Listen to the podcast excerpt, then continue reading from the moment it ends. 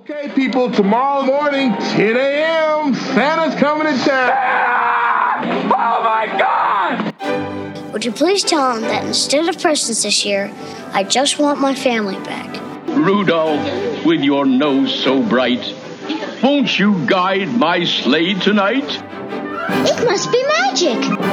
I must find some way to keep Christmas from coming. Nobody's walking out on this fun old-fashioned family Christmas. Isn't there anyone who knows what Christmas is all about? Sure, Charlie Brown. I can tell you what Christmas is all about. Seeing isn't believing. Believing is seeing. Best way to spread Christmas cheer is singing loud for all to hear.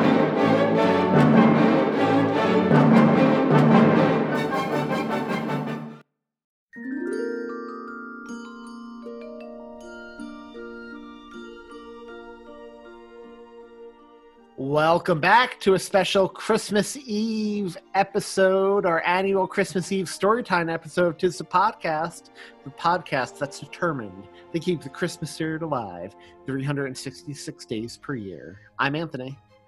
I'm Julia.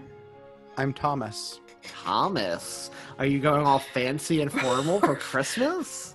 Fancy for tonight. This gift that we're giving this evening to people feels to me a little fancier. if I had a teacup, it would be a Pinkies Up event right now. Hmm. Ooh, that is fancy. Fancy living, here we come. Tonight, what are we giving them this year, Julia? What story are we reading them this year? We, this year, are reading, I know, I think most of us can put it in our favorites, right? Favorite spot on the bookshelf for our Christmas readings. We are reading the infallible The Grinch That Stole Christmas by Dr. Seuss. It's like the perfect 2020 story, right? Because it's a bit anti Christmas, but at the end, it still reminds you of what Christmas is all about, which I feel like we need, some of us might need that reminder this year, given that Christmas is going to look a little different this year. So yep. enjoy, y'all.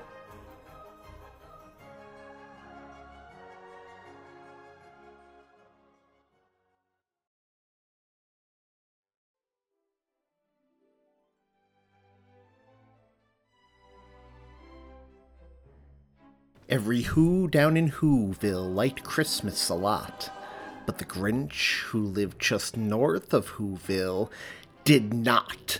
The Grinch hated Christmas, the whole Christmas season. Now, please don't ask why. No one quite knows the reason. It could be his head wasn't screwed on just right. It could be, perhaps, that his shoes were too tight. But I think that the most likely reason of all may have been that his heart was two sizes too small. Whatever the reason, his heart or his shoes, he stood there on Christmas Eve hating the Who's, staring down from his cave with a sour, grinchy frown at the warm lighted windows below in their town, for he knew every Who down in Whoville beneath was busy now hanging a mistletoe wreath. And they're hanging their stockings, he snarled with a sneer. Tomorrow is Christmas! It's practically here! Then he growled with his Grinch fingers nervously drumming. I must find some way to stop Christmas from coming. For tomorrow, he knew, all the Who girls and boys would wake bright and early. They'd rush for their toys. And then, oh, the noise, oh, the noise, noise, noise, noise. That's one thing he hated the noise, noise, noise, noise. Then the Who's, young and old, would sit down to a feast and they'd feast and they'd feast and they'd feast, feast, feast, feast. They would feast on Who pudding and rare Who roast beast, which was something the Grinch couldn't stand in the least. And then they'd do something he liked least of all. Every Who down in Whoville, the tall and the small, would stand close together with Christmas bells ringing. They'd stand hand in hand, and the Who's would start singing. They'd sing, and they'd sing, and they'd sing, sing, sing, sing. And the more the Grinch thought of this Who Christmas sing, the more the Grinch thought, I must stop this whole thing. Why, for 53 years I've put up with it now. I must stop this Christmas from coming. But how? Then he got an idea. An awful idea. the Grinch got a wonderful, awful idea. I know just what to do, the Grinch laughed in his throat, and he made a quick Santa Claus hat and a coat, and he chuckled and clucked. What a great Grinchy trick! With this coat and this hat, I look just like St. Nick. All I need is a reindeer. The Grinch looked around, but since reindeer are scarce, there was none to be found. Did that stop the old Grinch? No, the Grinch simply said, If I can't find a reindeer, I'll make one instead. So he called his dog Max, then he took some red thread, and he tied a big horn on the top of his head. Then he loaded some bags and some old empty sacks on a ramshackle sleigh, and he hitched up old Max. Then the Grinch said, Giddy up! And the sleigh started down toward the homes where their who's lay a snooze in their town. All their windows were dark, quiet snow filled the air. All the who's were all dreaming sweet dreams without care. When he came to the first little house on the square, this is stop number one, the old Grinchy Claus hissed. And he climbed to the roof, empty bags in his fist. Then he slid down the chimney, a rather tight pinch. But if Santa could do it, then so could the Grinch. He got stuck only once for a moment or two. Then he stuck his head out of the fireplace flue, where the little Who stockings all hung in a row. These stockings, he grinned, are the first things to go. Then he slithered and slunk, with a smile most unpleasant, around the whole room, and he took every present pop guns and bicycles, roller skates, drums, checkerboards, tricycles, popcorn, and plums, and he stuffed them in bags. Then the Grinch very nimbly stuffed all the bags, one by one, up the chimney. Then he slunk to the ice box. He took the Who's feast. He took the Who pudding. He took the roast beast. He cleaned out the ice box as quick as a flash. Why, that Grinch even took the last can of Who hash. And he stuffed all the food up the chimney with glee. And now, grinned the Grinch, I will stuff up the tree. And the Grinch grabbed the tree, and he started to shove, when he heard a small sound like the coo of a dove. He turned around fast and saw a small Who, little Cindy Lou Who, who was not more than two. The Grinch had been caught by this tiny Who daughter, who'd got out of bed for a cold cup of water. She stared at the Grinch and said, Santa Claus, why? Why are you taking our Christmas tree? Why? But you know that old Grinch was so smart and so slick. He thought up a lie and he thought it up quick. Why, my sweet little tot, the fake Santa Claus lied. There's a light on this tree that won't light on one side. So I'm taking it to my workshop, my dear. I'll fix it up there and I'll bring it back here. And his fib fooled the child. Then he patted her head got her a drink and sent her to bed. And when Cindy Lou Who went to bed with her cup, he went to the chimney and stuffed the tree up. The last thing he took was the log for the fire. Then he went up the chimney himself, the old liar. On their walls he left nothing but hooks and some wire. And the one speck of food that he left in the house was a crumb that was even too small for a mouse.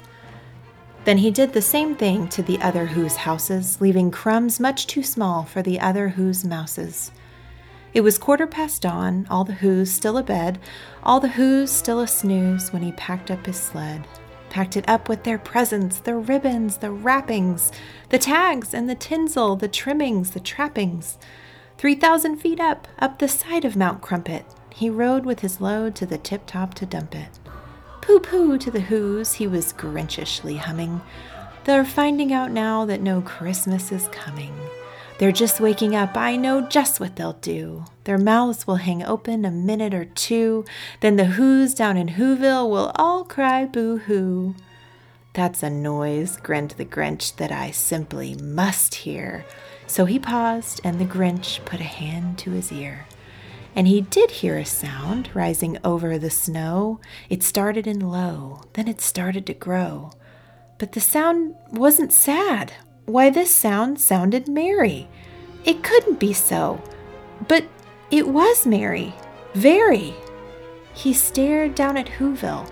The Grinch popped his eyes. Then he shook. What he saw was a shocking surprise.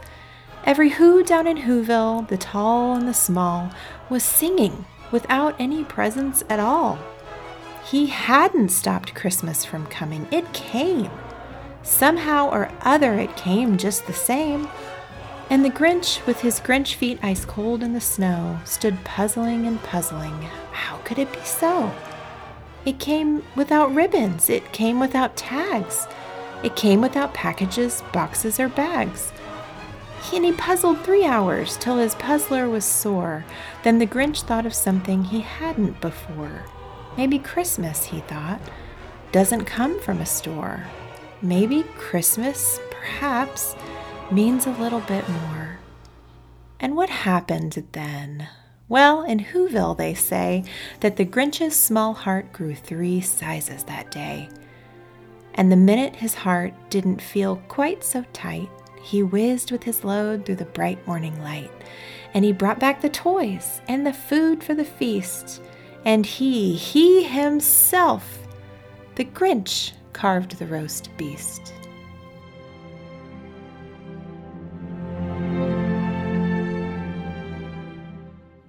Turned out so good, guys.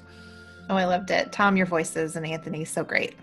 I also feel like we split it up a good way too. Like Julia got the Linus moment, I got the meanest Grinch moments, and Tom got the nice little middle. Just right, like Goldilocks would say.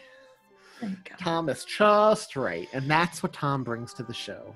Not too nice like Julia, not too mean like Anthony, just right, just the perfect middle. but we hope you enjoyed that little Christmas gift from us, and we hope Santa brings you everything you want tonight. And if you're listening to this at in the evening, why are you still awake? Go to sleep. Santa can't come until you're asleep. Right. Merry Christmas, y'all. Merry Christmas. Feliz Navidad. Are we not going to try to do like the group thing this year? Merry Christmas. If you would like to, Anthony, we could try it. I say we do for our listeners. Let's go. One, two, three. Merry Christmas. Merry Christmas. Christmas. No. it sounded way off on my side. Bye, y'all. Bye. Good day, friends.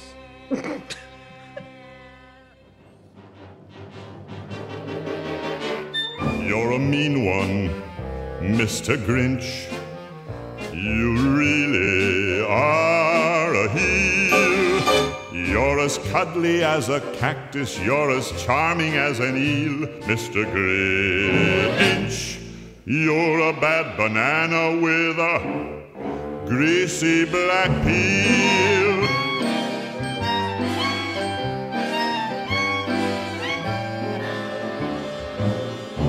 You're a monster, Mr. Grinch.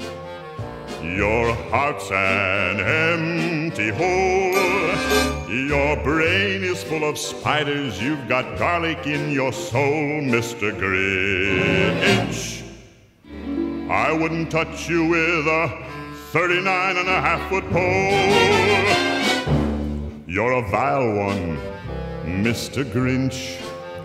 You have termites in your smile. You have all the tender sweetness of a seasick crocodile, Mr. Grinch. Given the choice between the two of you, I'd take the seasick crocodile. You're a foul one, Mr. Grinch. You're a nasty, wasty skunk. Your heart is full of unwashed socks. Your soul is full of gunk, Mr. Grinch. The three words that best describe you are as follows, and I quote Stink, stank, stunk. You're a rotter, Mr. Grinch. You're the king of sinful sots. Your heart's a dead tomato splotched with moldy purple spots, Mr. Grinch. Your soul is an appalling dump heap, overflowing with the most disgraceful assortment of deplorable rubbish imaginable, mangled up in tangled up knots. You nauseate me, Mr. Grinch, with a nauseous super nos. You're a crooked, jerky jockey, and you drive a crooked hoss, Mr. Grinch. You're a three decker sauerkraut and toadstool sandwich with arsenic sauce.